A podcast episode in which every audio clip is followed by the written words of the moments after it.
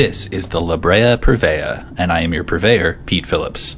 This podcast focuses on the NBC show La Brea and all things related, no matter how loosely. We are recapping season one as we build up to the new season premiere, which will happen in November. My name is Pete Phillips. I am a La Brea fan and a podcast co-host of Y'all Heard. That is the end of my qualifications to host this podcast, so please be gentle. Thank you. The show stars Natalie Zea, whose previous credits run deep all the way back to her days on NBC's own Passions, a soap opera that was wild. I had a college girlfriend who loved to watch the show. That's the only time I ever saw it, but it had all sorts of crazy things like a Mexican drug cartel, a talking doll, uh, people going to heaven, people coming back from the dead, witches, warlocks, hell portals, and much more. La Brea hasn't gotten that crazy yet, but it is gotten pretty crazy, as we will see as episodes unfold in the first 10 episode season. Because, for me anyway, the pilot has enough what? to go around. Episode recap. Episode 1 starts in Los Angeles, so of course it starts with traffic. we meet most of the Harris family. Mom, Eve, put a pin in that name. Son, Josh, who's applying to college, and daughter, Izzy. Josh asks if his sister is multi or single axis. The screen shows that her leg is amputated below the knee. So we learn that the daughter is missing part of her leg, but we don't really get an understanding of what single axis or multi axis really means. When you hear that sound, it means I'm going to try to give you some extra information about something that was mentioned in the show. Multi axial feet feature articulated joints, which allow for a rocking motion of the foot from heel to toe, as well as from side to side. In addition, the foot may exhibit other motions like the ability to twist or rotate about the longitudinal axis of the shin. If you were going to do the twist, you would need a multi axial foot. A single articulated joint set at ankle height is a unique design feature to the single axis foot. The joint allows the toe to raise and lower in relation to the shin. The amount of movement is determined by rubber bumpers within the ankle unit. So if you think of the Olympics and that guy that they called Blade Runner who ended up killing his wife, um, he would have, we could kind of qualify that as a single axis foot. I don't know that one is necessarily better than the other, but I do know that single axis serves Izzy pretty well because very soon into the show she is running like crazy. And that's because the ground started cracking and a poor traffic cop disappears into the ground. And she will not be seen again, which I think is tragic because I think we all love to see videos of dancing traffic cops. And it would have been nice if she did dance, even though she wasn't. Um, and it makes me want her to live just because she's a traffic cop. As chaos breaks out, Josh helps a little girl who lost her mom, so he gets a little left behind and he eventually falls into a hole. And then Eve also falls into the hole that just keeps getting bigger and bigger and swallowing up people, cars, buildings, everything. But Eve doesn't fall in before Izzy tries to save her and is holding onto her arm, trying to pull her to the surface we need Izzy to feel some guilt after all, so we do have a classic cliff-hanging scene. All of this is the pitch for the show. A big hole happens, swallows up people, buildings, and no one knows how deep the hole is or if anybody survived. After a commercial, we meet Gavin Harris, who is a pilot who's trying to get back into a military position, but he sounds unreliable because he sees things.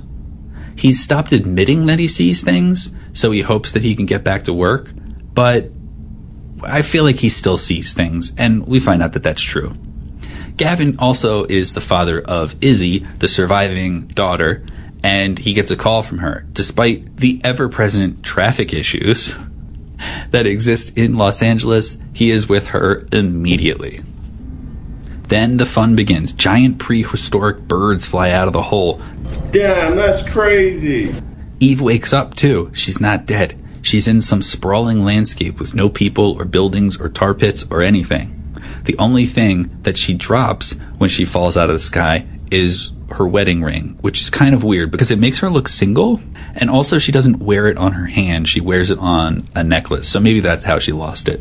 Anyway, she stumbles upon a black man with a gun while she is trying to find her son. Put a pin in that too, because he'll be back a little bit later. She runs away from him after she sees smoke, because you know what they say where there's smoke, there's Josh. Anyway, once they're reunited, they are as happy as can be given the circumstances that they find themselves in. We meet more characters, but none stand out more than young woman Riley, her dad Sam, who is a doctor and former Navy SEAL, Scott Israni, and the suspicious Mary Beth, who hoards protein bars. And while they're out looking for food to pile up, in the camp so that they could sort sort of ration the things that they have. Riley and Scott find a trunk full of heroin, which is an amazingly unnecessary drama point. And then wolves attack. They take a chunk out of Josh, and I'm okay with this because I don't trust Josh's. Are you freaking joshing me, dude? But mom Eve, she cannot let this stand. So she hits a wolf with a rock like a badass and then one guy gets killed by another wolf, and SEAL Team Sam shoots another one before they run away. They being the wolves run away. In the meantime, outside of the hole, Gavin has a vision. I told you he was having visions. That his wife and son are, well, that they're exactly where they are. He sees them there. And the military sends a drone down into the hole, but they lose the signal and it crashes in the same place that the survivors are. The surface is kind of dull at this point. So we'll catch up with them a little bit later. But Josh, of course, having been attacked by a wolf, is in pain and he needs some drugs. Can you get prehistoric tetanus? I'm not really sure. But Eve won't wait to find out, so she sets off with Sam to find the ambulance that also fell through the hole. On the walk to the ambulance, she finds the black guy with a gun again, and this time he's going to kill himself. But for some reason, Sam and Eve don't want him to. I mean, I get it, but it's one more mouth to feed, and he wants to kill himself. So, I don't know. I guess it's noble that they stop him, and I do get to like his character as the show goes on. But luckily, they did stop him because he seems to know where the ambulance is. So he leads them there where they load up on supplies. As Gavin's visions continue, Izzy, his daughter, grinds him down emotionally. She seems to have accepted that everybody's dead and is ready to move on. But different things keep happening that support his visions, like a photo that he finds of him and Eve at this big boulder with a claw or handprint on it, which we also saw where Eve woke up in the hole. That night, he goes out and finds the boulder where they took the picture, and he starts digging. And everybody's like, Yo, crazy, you need to chill out. Except, again, reality is supporting his visions because he finds none other than Eve's ring. Whoa. It was well preserved fossil that no one seemed to find before, even though it's a diamond ring. Anyway, protein bar hoarder Mary Beth shoots a flare into the night sky and shouts for help to no one, except that mysterious prehistoric bearded man who seems to be living in a cave or something. He's very ominous, but we only get a glimpse of him. And as Eve connects that the Hollywood Hills on an ambulance look just like the hills in the distance. Eve? What's going on? Those are Hollywood Hills. And so are those. They're the same. I think we're still in Los Angeles. How is that possible? A tiger comes after them.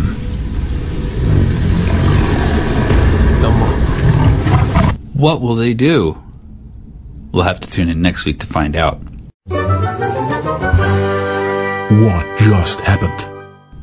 So, what are we to glean from the first episode of La Brea?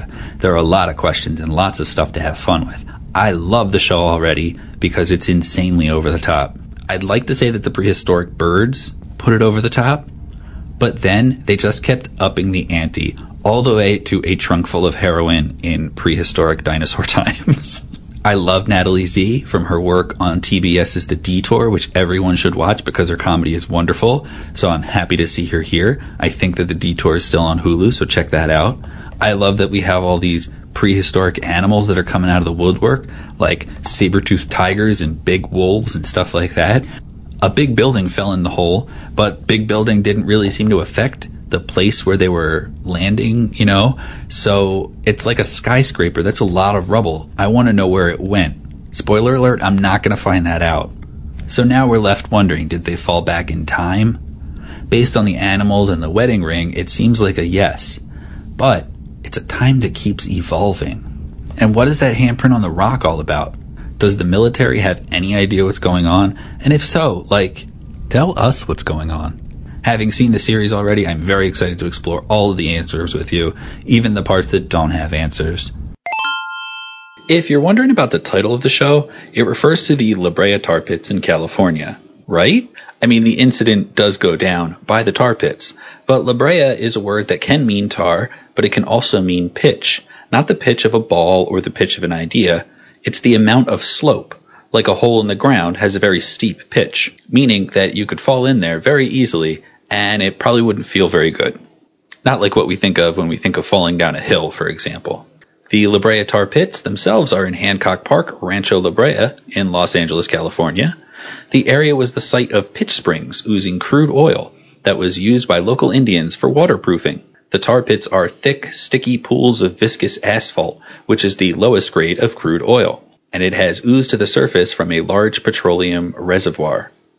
They have yielded fossilized skulls and bones of trapped prehistoric animals, as well as at least one partial human skeleton and many human artifacts. And that is all according to Britannica. In the media reviews.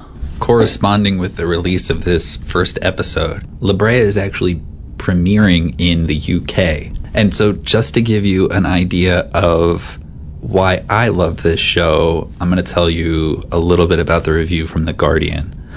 La Brea Review. This sinkhole drama is gloriously, brazenly bad, period. I love it. An instantly annoying family fall into a sinkhole and find themselves trapped in prehistoric times with saber toothed tigers after them. To say the plot is by the numbers is to slander numbers. At the end of the review, the critic goes on to say, To be clear, it's appalling. I loved it and am here for as many episodes as the makers are prepared to cobble together. I suspect that it gets no better and that there is every chance that it will get substantially worse. Here for it. La Brea. And she's wrong. it gets better and worse at the same time. So I hope to bring you more information about La Brea and the peripheral things regarding La Brea as we move through the show.